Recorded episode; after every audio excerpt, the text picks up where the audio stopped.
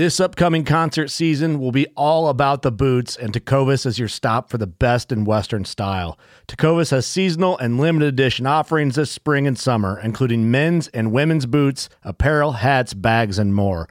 All Tecovas boots are made by hand in a time honored tradition with timeless styles that are always on trend. And Tecovas has first wear comfort with little to no break in period. It's hard to find this level of comfort paired with this level of style.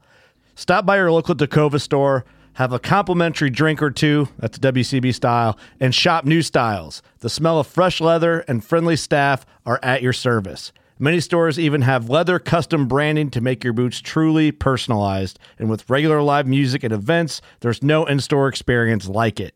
If you can't make it into a store, just visit tecovas.com. That's T E C O V A S.com. They offer free shipping on all boots, as well as free returns and exchanges, and ship right to your door. Go to tecovas.com and find your new favorite pair of boots today. Midway USA brand product designers have one straightforward goal develop high quality, technically sound products and deliver them to customers at reasonable prices.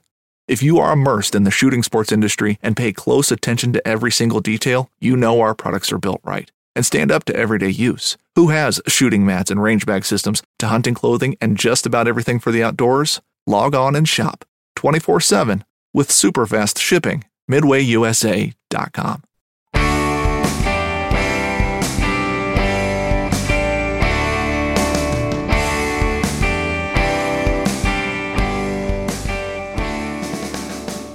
Hey, and welcome to another episode of the New Hunter's Guide, the podcast helping new hunters get started and helping active hunters learn new things. I'm your host, George Kanitas, and today we're going to answer the question why does some deer taste better than others?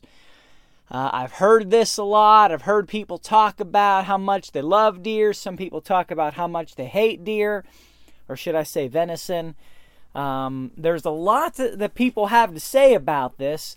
But then there's a lot that you can do to have an effect on it. So before we jump into the actual meat of the question, you know, I can tell you from my own experience, I've taken a deer that was absolutely delicious. I've taken another deer that was so gamey, it was hard to eat and, and palatable and hard to cook and just, you know, just difficult, just a pain. Like, how, why did this happen? And since then, I've learned more than one or two things about it. But there's a lot you can do as the hunter uh, before and after taking the shot that can affect this.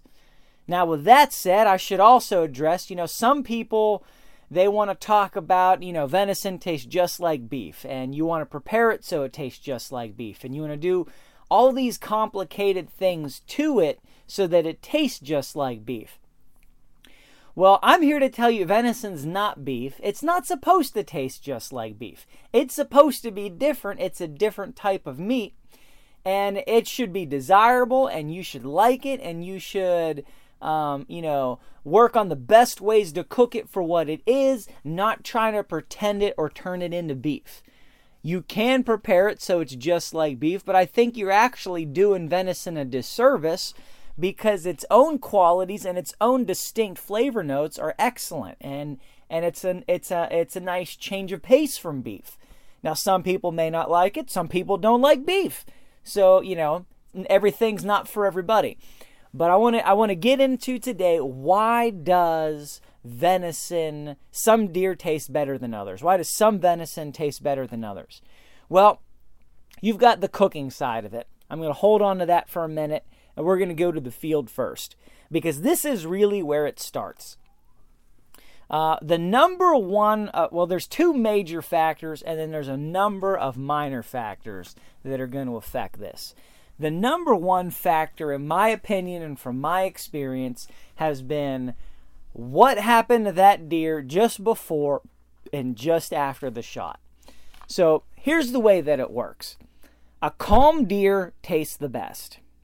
If that deer was calm and you shot it and it dropped and it expired quickly, it's going to have the best flavor.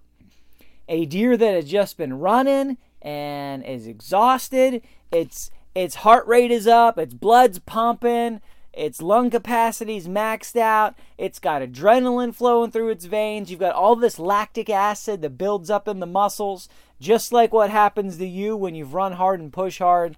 Um, that is going to affect taste. That is going to impact what that deer tastes like. So I'll give you an example. First deer I took, I was sitting in my tree stand. It was the end of my second all day sit in a row which since then I have stopped doing back to back all day sits because it's just terrible on your back and on your body period it's it's more painful than it needs to be i might do two mornings back to back but i'm not doing all day sits back to back anymore unless for some reason something excites me to the point where i want to give it a shot but in general i just stopped doing it after this particular hunt that i'm telling you about uh, but i'm sitting there sun's going down i've given up right? I'm in my tree and there's like 10 minutes left of legal shooting hours. It was two full days before dark to after dark in the tree, back to back. I'm exhausted. My brain's exhausted. My body's exhausted. My back hurts from sitting in this stand all day for two days in a row. I've given up on the day. In the back of my mind, I'm thinking about and plotting and planning when can I get back into the woods next. Maybe this coming Saturday, maybe next Monday. I'm pondering you know, what do I do? How do, when do I come back into the woods next? While I'm doing that, I hear some rustling in the distance. And I look up and I, I see nothing, but it gets louder and louder and louder. And I'm thinking, what is going on?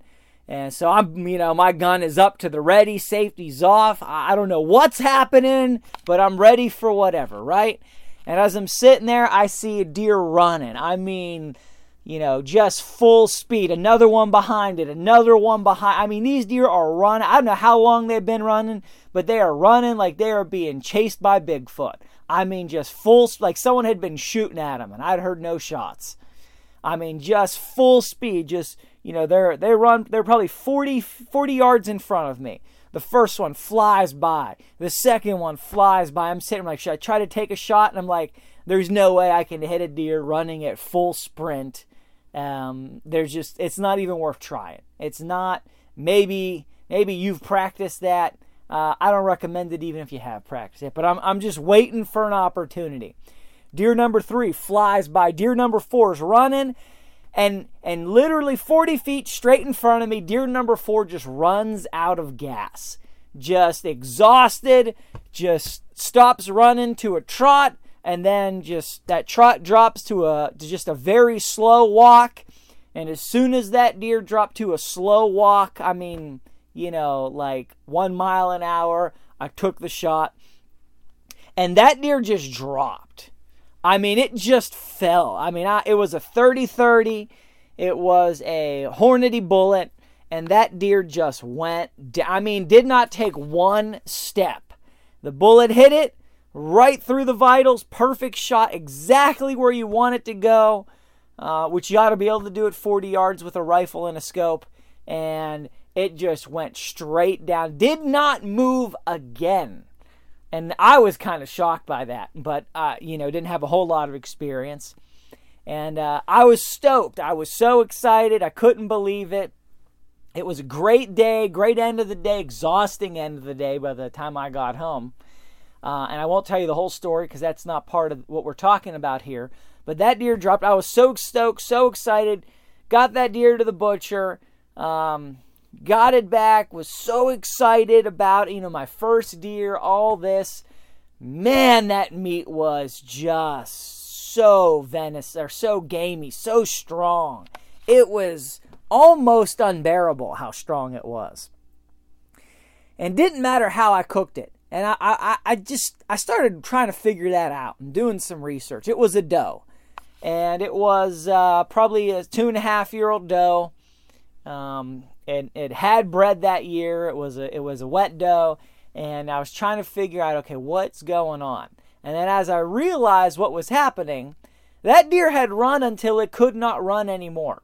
It literally just was like I have to stop running or I'm going to pass out, and it stopped running from exhaustion in front of me. When I shot it, it's like, you know, just imagine you just ran a marathon and somebody came up at the end and, you know, just punched you in the face. You got nothing left to give. You've got no fight, no kick left in you. You just drop to the ground and just whatever. And that's exactly what happened with this deer. But all that running, all that lactic acid, exhaustion, um, you know, carbon dioxide in the bloodstream, and then it died, that just absolutely tainted the meat. Just completely. It wasn't inedible. It wasn't absolutely terrible.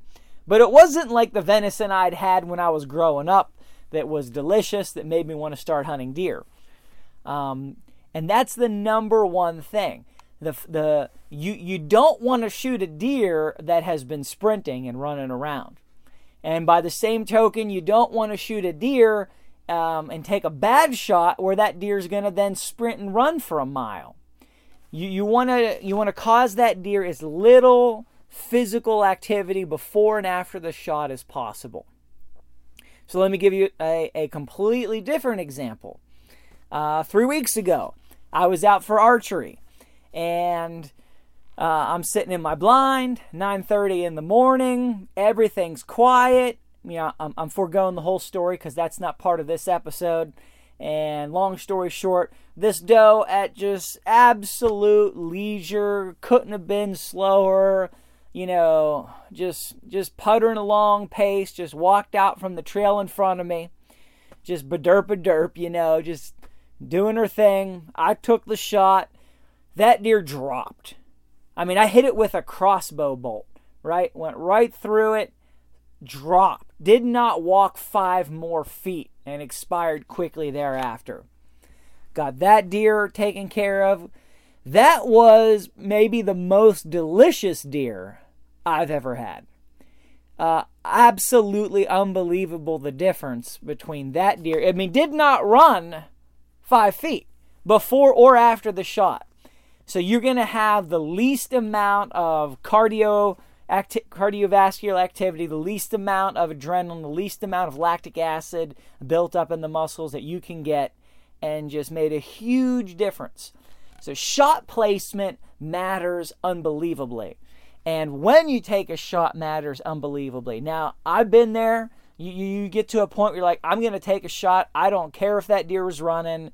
Um, and that's fine. There's nothing wrong with that. You just have to realize that that's going to impact the, the flavor of the meat. And it might impact it a little, it might impact it a lot. You know, I'm not here to tell you you shouldn't do it. I have done it and I may do it again. But you have to keep that in mind. I know now that I, I focus myself, I work on trying to only take deer in, that are in ideal situation and only take a shot when I have a great shot. Um, there's a lot of bad shots you can take that people do take, and they hit a deer in the gut or they, they hit them in a, a less than critical area, and that deer runs and, and goes on for hours after that, and they eventually track it and find it. I don't want to take those kind of shots. I just do not want to do it. Not that I'm scared to track a deer, it's just not worth it. One, to the animal, that's just, you don't want that animal to suffer any more than it needs to. And two, that's just not going to be good for the meat. You want to you want to do the best shot you can and put it down as fast as you can. So that's number 1. The biggest thing about what's going to impact the flavor of the meat. How quickly did you did you were able to drop it? How far did it run before and after the shot? The, the more you can minimize those things, the better you can judge that. The, the better shot placement, the more it's going to impact the quality of the meat. Number two thing, how quickly can you get that deer from on the ground to the to the fridge, to the freezer? What's how fast can you get that deer from the dirt to the freezer? Whether that's your your refrigeration or the butcher's or wherever you're taking it, whatever you're going to do, how do you get that deer from the dirt to there? Now, what people like to do is they'll drop a deer and they'll call their friends and they'll take pictures and they'll they'll play around for an hour or two and just recapture the moment. And what's happening is every minute after that deer dies, all sorts of metabolic processes are going on in the inside. You've got bacteria starting to form. You've got, you know, gases that start to build up and bloating and you've got the guts in there. And all of that the, over time is going to start to impact the meat just in general. It's going to start to sour the meat. It's going to start to affect the flavor of the meat. Best thing you can do as soon as that deer is down and it is fully expired, you want to you want to uh, field dress that deer. You want to get the guts out as quickly as you can, safely, of course. You want to get that out so you begin the cooling process and you get all that stuff out of it that can potentially impact the meat. And I've done an episode in the past on how to field dress a deer. You should go back and check that out. There's some good tips there. Um, you know that that'll that'll help you out on doing that. But you want to get that deer field dressed, and then you want to get that deer into refrigeration. Now, if it's freezing outside, if it's snowing, it's not that big of a deal in terms of, you know, trying to get it out of the woods as quickly as possible. But keep this in mind. Um, you know, a lot of times when you take it to a butcher, first thing they're going to do is skin it while it's still warm because the skin comes off easier. That's going to allow all the muscles to cool faster. That hide and the fur and all that is going to insulate the animal to keep it warmer longer. So, still, even if it's freezing, it, it's still better to get that deer out of the woods and get it into refrigeration, get it skinned, and get that deer hanging um, if you're not going to skin it and you're just going to hang it in the fridge, well, then, you know, it's not as big of a deal. Some people prefer that for uh, several reasons. That's not my particular um, approach, but hey, it's half half dozen in one hand, six in the other. So you want to get that deer out of the woods. You want to get it cleaned out. You want to clean it as best as you can in the field. You want to remove everything you can remove that ought to be removed and then you want to get that deer to where it's got to go. Fishing like a local isn't just about catching fish. It's about connecting with the environment and the people who call it home. It's about hearing the stories and traditions that have been passed down for generations and sharing unforgettable moments with the people you meet along the way. Fishing like a local is having an experience that stays with you forever. And with Fishing Booker, you can experience it too, no matter where you are. Discover your next adventure on Fishing Booker. In Wild Country, rules were not created by man. Don't miss Wild Country, Wednesdays from 7 to 11 p.m. Eastern. Presented by Primos. Speak the language. Waypoint TV, the destination for outdoor entertainment. Okay, so those are the two big things. Number one, minimal activity before and after the shot on the deer's part. Number two, getting that deer field dressed as quickly as possible and into the cold. If it's already freezing outside, you, you've got a head start there. Uh, it's not as big of a deal.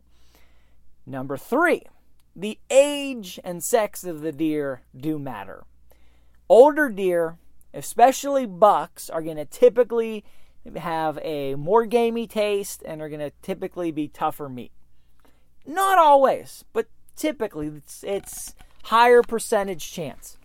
Now, that's not to say every buck is going to taste gamey. That's not to say every, every old buck is going to taste more gamey or is absolutely going to be more, um, is, is going to be more tough. But that's, that's usually the way it goes. So, younger deer are usually more tender and they're usually less gamey. Same with does. Older and older and older you get, they're going to often be more ten- or more gamey. Now, what I've found, and this has been my experience, is that when you shoot year and a half old does that haven't bred the previous year, they're typically going to be the most tender and the least gamey.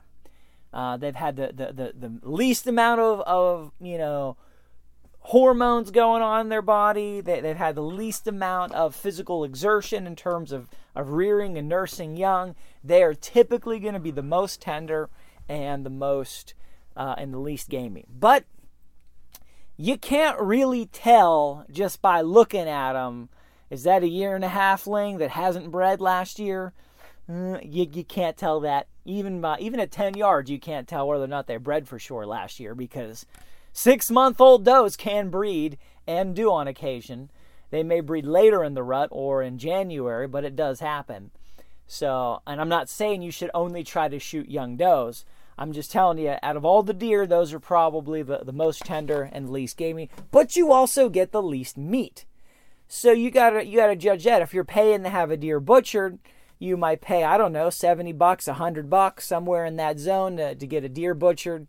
If you get 30 pounds of meat back versus 55 pounds of meat back, that the cost per or the, the dollar per pound there is way different. So you got to weigh that. You, you know, that's just just just something to consider. So that's three things there now that affect the the gaminess of deer and all of that. We could go a little further. There are a couple more things. We get a little more intricate now. I've already gone a little further on time, but let me just open, just give you some some tidbits on this that, that you can take after here. So another one is going to be when you are cutting up the deer, how careful are you in the field dressing process?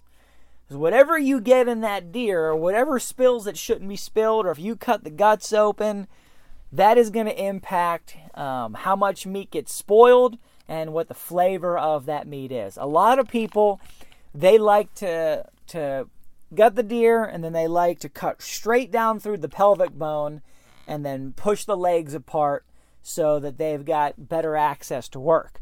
But when you do that, you are cutting right into the top round, which is the the most tender and the the best cut of meat on the leg quarters. Is the largest tastiest muscle after the back straps. And you are now exposing that to everything. You're exposing that to the elements. You're exposing that to your knife. You're exposing that to contaminants potentially that are you know in the digestive tract that are in the guts that are in the intestines that you know whatever you might spill or mess up in there you're exposing that to whatever you were touching before you touch the deer. You know if you brush your hand across some some sagebrush and then you touch the inside of that uh, deer thigh well now you're going to have a sagebrush marinade. You know if you touch one of the deer's glands the tarsal gland and then you touch that meat that you just cut into you're going to have um, a tarsal gland marinade it's, it's not good it's and you may lose a part of that meat or it just might not be palatable. So you want to be careful with that.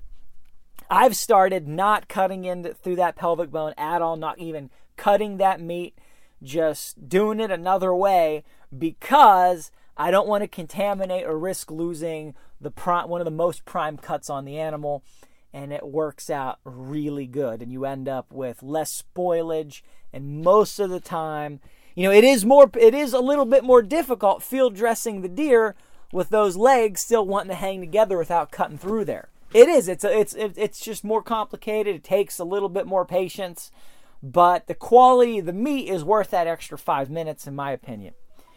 Uh, the other side is cooking. You know, that's number five. How do you cook it? How do you prep it? What do you do with the meat? How many times do you freeze and thaw the meat? You know, some people they they'll bring the deer in, they'll hang it outside, and that deer will freeze overnight, and then it'll thaw the next day. And they're like, "Oh, we got to hang it for three or four days," which you should only do under controlled refrigeration, for the record. I know it's old school, just hang them from a tree in the wintertime, it's fine. Well, it's you know 28 degrees at night and 35 degrees in the morning, and part of that meat is thawing and freezing two, three, four, five times before you ever even butcher it, that is really ruining the quality and taste of the meat. And the other thing is, okay, after you do butcher it, how many times in the freezer, out of the freezer? What are you doing? What's going on?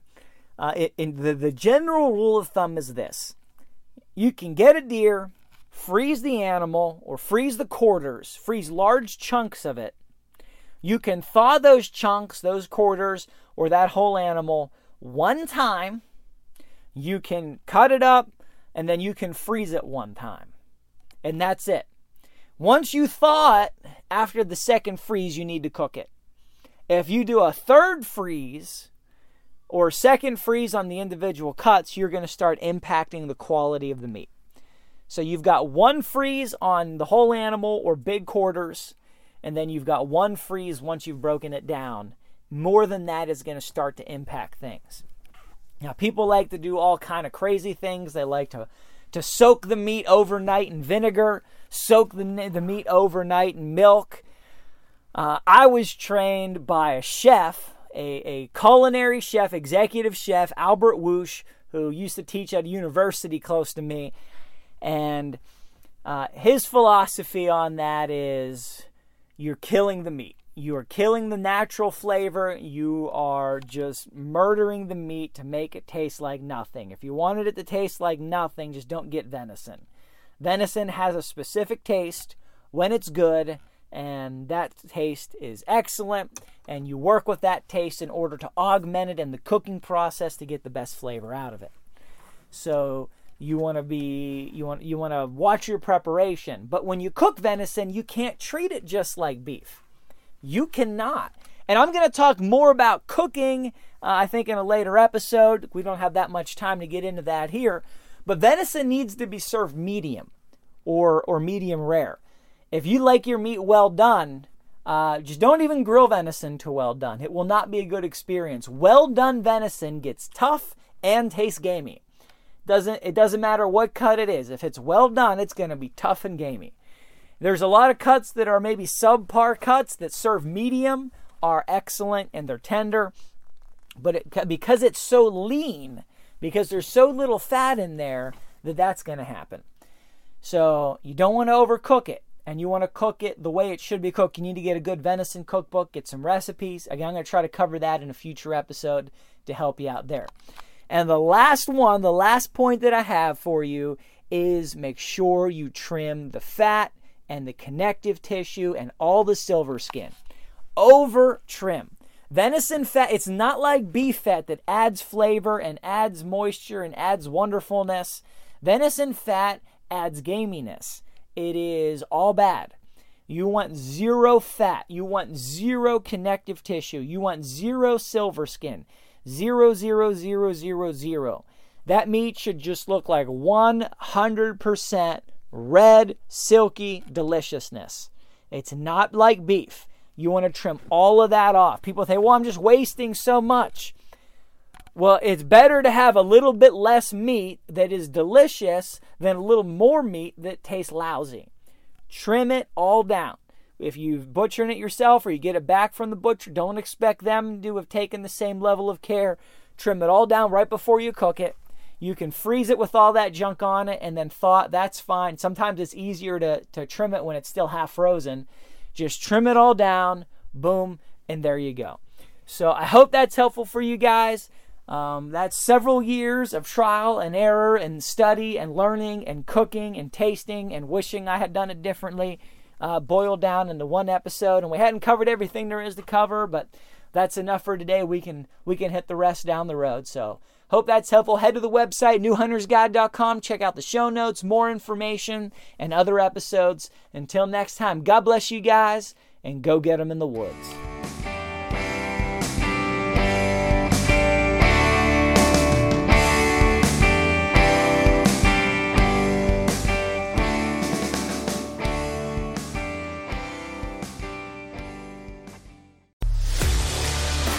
Life that has the stories to back it. A life to be proud of. It's a Winchester life. Yeah, baby. 6-8 Western. Oh, mule deer, baby, right there. Tune in every Tuesday at 7 p.m. Eastern on Waypoint TV.